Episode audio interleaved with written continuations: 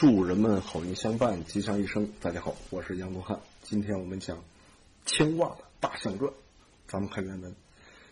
象曰：“地中有山，谦君子以欧多益寡，称物平时。”怎么解释呢？山本来应该是高耸在地上的，但是呢，它却引入了地中，这就有谦退在下的含义了。故说呢，地中有山，谦。地本来呢是最低的。但是你要用上百步啊登上了这个小山丘，有人呢会以为高了，为啥？这是通过啊咫尺之间的对比和咫尺之间的见识啊产生的。四面八方都有万里之遥，那崇山峻岭也不知道有多少。即使高达千仞的山，从百里之外你看过去，也感觉啊低如平地。但并不是因为它不高，只是什么谦逊罢了。这个呢是取一个象意上的啊观点。上卦呢，坤坤为地啊，坤为重，就也为多呀。多了呢就要薄减啊，就要减少。下卦呢为艮卦，艮卦呢山高了必然就孤寡呀，啊那寡了呢就要争议。圣人设置卦象具有深意。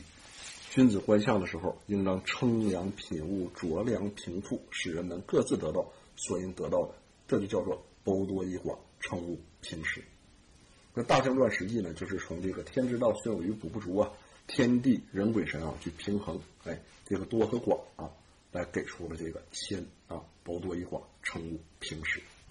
那杨老师在十几年前给法院呢提庭训的时候啊，提过八个字。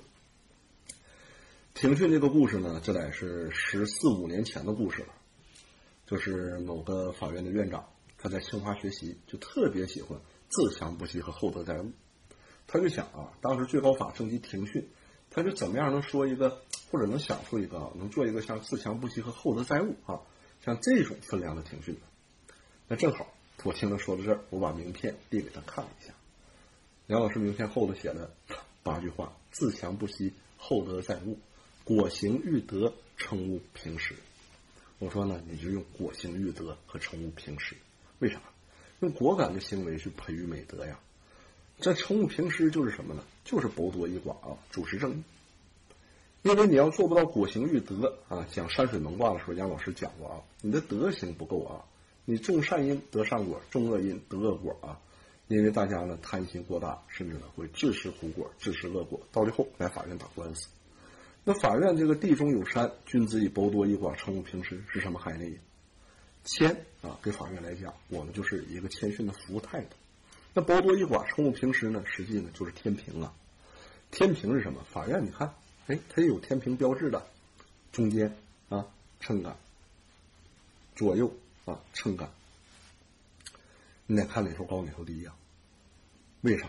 因为道义有道义的天平，利益有利益的天平，利害有利害的天平，不损害道义的天平啊。不贪图利益的天平啊，这才是一个好的法官呐。实际呢，我跟他说啊，这个八个字呢也不是我说的，哈，他和自强不息、厚德载物都出自于同一本典籍《易经》，都出自于同一位圣人孔子，只是这八个字沉睡了几千年而已啊。后来呢，他把这八个字拿去用了，据说呢，在最高法当时征集的时候啊，一直杀入到了全国总决赛啊，但是呢，最后。全国高法呢，并没用“果行于德”和“称物平时”这八个字啊，有一些法院呢用了。哎，这就是杨老师十几年前讲的一堂课啊，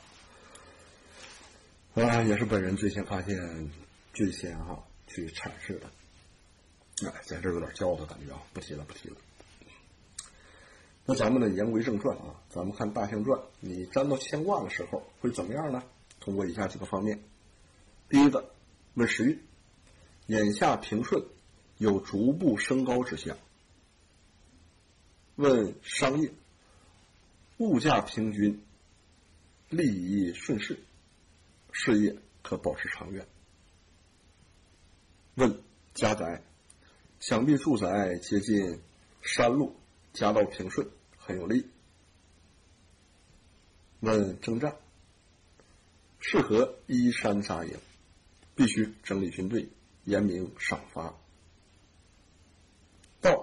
五爻的时候进军，六爻的时候攻取城邑，获得大胜。问争胜，应该平和，不应该纷争，以和解为宜。问疾病，是内郁而结的病症，应当放宽胸怀而去调治。问行人，乘船归来急。问失物，在积土中去寻找，可以得到。问年成，风调雨顺，在不风不欠之间中平。那么好，本讲内容呢到此结束。喜欢的朋友，请动动手指帮忙转发一下。您的转发啊，就是对我们最大的支持。我是杨东汉，谢谢朋友们，咱们下期再见。